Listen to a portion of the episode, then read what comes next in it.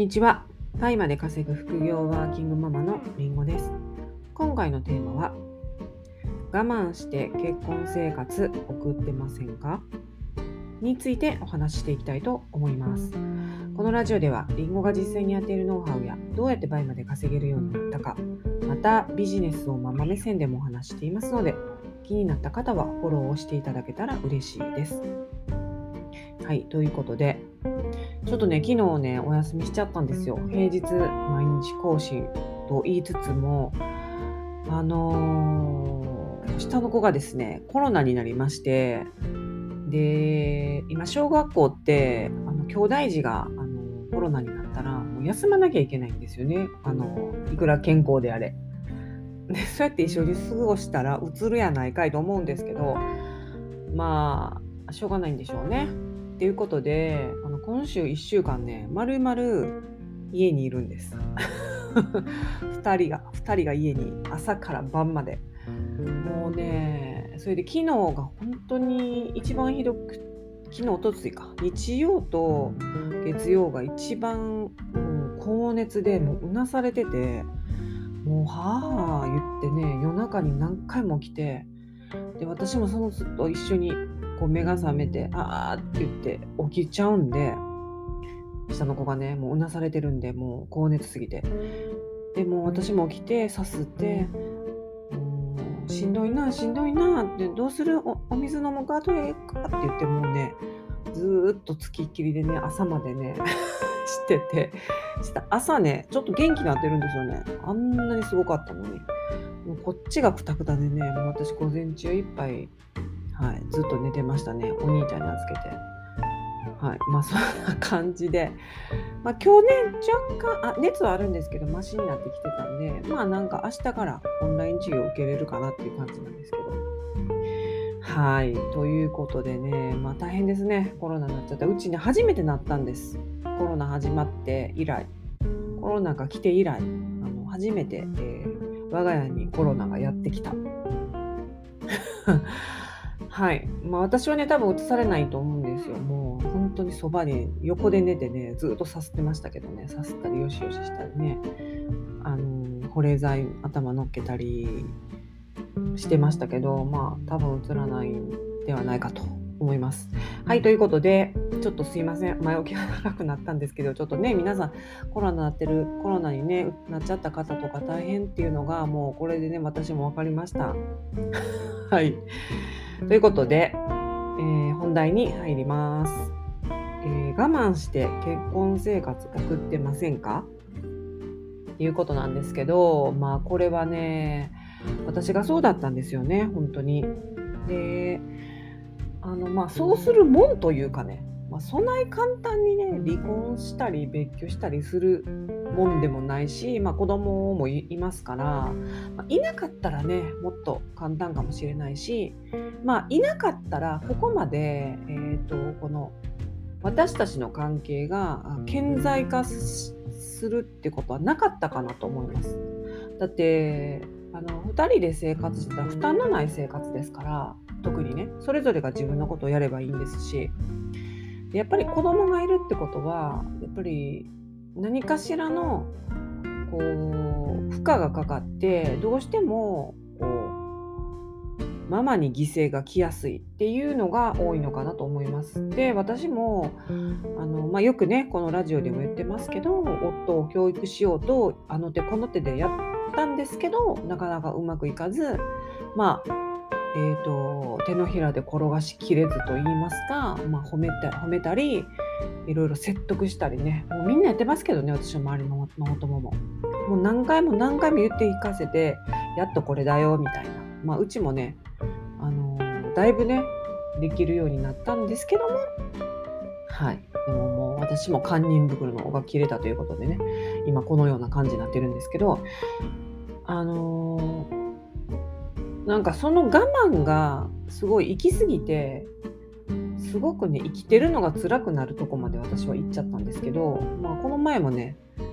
あのショップ巡りに行ったりとかいろいろサロンメンバーさんとねお話しする機会がすごく多いんですけども、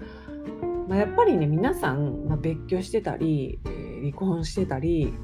離婚して再婚してたり、まあ、みんなねほんと人に歴史ありだなって感じなんですけど皆さんねそんな感じでいろんな人生を送ってこられててでなんかそういう話とか聞いてても、うん、なんかやっぱりこうちょっともうこれ以上我慢できないなってことで離婚されてたり別居を始められたり。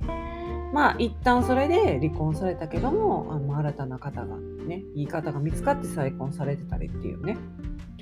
まあ、いろんな方が本当にいらっしゃって。でやっぱりなんか話を聞いててもまあ結構似てるなと思うこといっぱいあるんですよね。うん、でねなんかまあこうねリサーチのためになんですけどリサーチですごくね VERY を見るんですね。まあ、皆さんも 見た方がいいと思うんですよ。あの、思うですよ。見た方がいいと思うんですよ。あの雑誌を見るなら、あの女性誌は VERY で男性誌はね LEON を見た方がいいです。この2つはね本当に、えー、 BUYMA にもすごく活かせますしやっぱりこの雑誌を読む世代が、えー、結構買う世代といいますかね、うん、あのお金を使う額が大きい世代なんだろうなと思います。はい、なのでこの2つの雑誌に載ってるのをまあま出しても結構すぐ売れますしね。なので、まあ、この2つの雑誌はリサーチ、 BUYMA ガイリサーチの雑誌リサーチとしてすごくおすすめなんですけど、ということで私もね、えー、とこの2つはあのよくチェックするんですけど、でそれでね、まあ、ブランドとか売れるものないかなって探す傍ら、あの VERY を読んでしまうんですよね。いや、そしたらね、なんか、ちょっと信じられない、信じられないってこともないんですけど、旦那さんがね、もうずっとこう、ありがとうってもう言ってきてくれ、言ってくれたから私はやれたみたいなとかね。え、ほんまに？っていう、すごいなっていう。なんかね、たまには言うんですよね。たまにはっていうか本当にでもしょっちゅう言ったりは絶対しなかったしもうそんなのねいつも感謝されてたら本当に私も頑張れたなと思うんですよ。なので私もね夫にそれも提案したことがあってあのとりあえずあの私と同等にやれとは言わない言わないけど言わない代わりにとにかくあのや褒めてほしいっていうのを言ったんですよ。そしたら私は頑張れるし、もう育児も私が負担が多くてワンオペでもあのやるから、とにかくその褒めるってことをしてほしい。そしたらもうそれでいいからって言って提案したんですよね。はい、でもそれもね、却下でしたね。あのこれ以上俺の負担を増やすなって言われたんですよ。でね、あ、もうあかんなと思ったんですよね。もうまあ、何回も思う、思う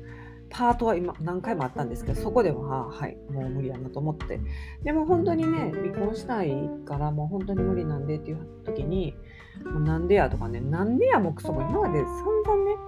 あのー、え、言ってきましたよねっていう感じなんですけど、もう飛んじゃってるんですよね。なんかだからそれぐらい真剣に向こうは捉えてなかったんだろうなと思うんですけど。で、その時の話もしたんですね。私はこの大変やけど、この育児、子供たちは可愛いし、なたにね、もう褒めてくれたり、くれさえしたら私は頑張れるから褒めてほしいっていうのを言ったら、これ以上俺の負担を増やすなって一言言ったよなって言ったら、え、俺、そんなこと言った？記憶ないねんけどって言われましたね。でそれでね、ああ、こいつはね、ほんまにその時でも自分のことしか考えてなかったんやなっていうのが分かってうん本当にあの何て言うかこのこういうね離れるっていう決断をして正解だったなっていうふうに思ったんですけども。はい。なのでねなんかねどうしてもこう我慢しすぎてしまう。で母親もね見てたらそうなだったんですよね、まあ、もちろんね父親も我慢すること夫婦だったらあると思うんですよそれなりにね。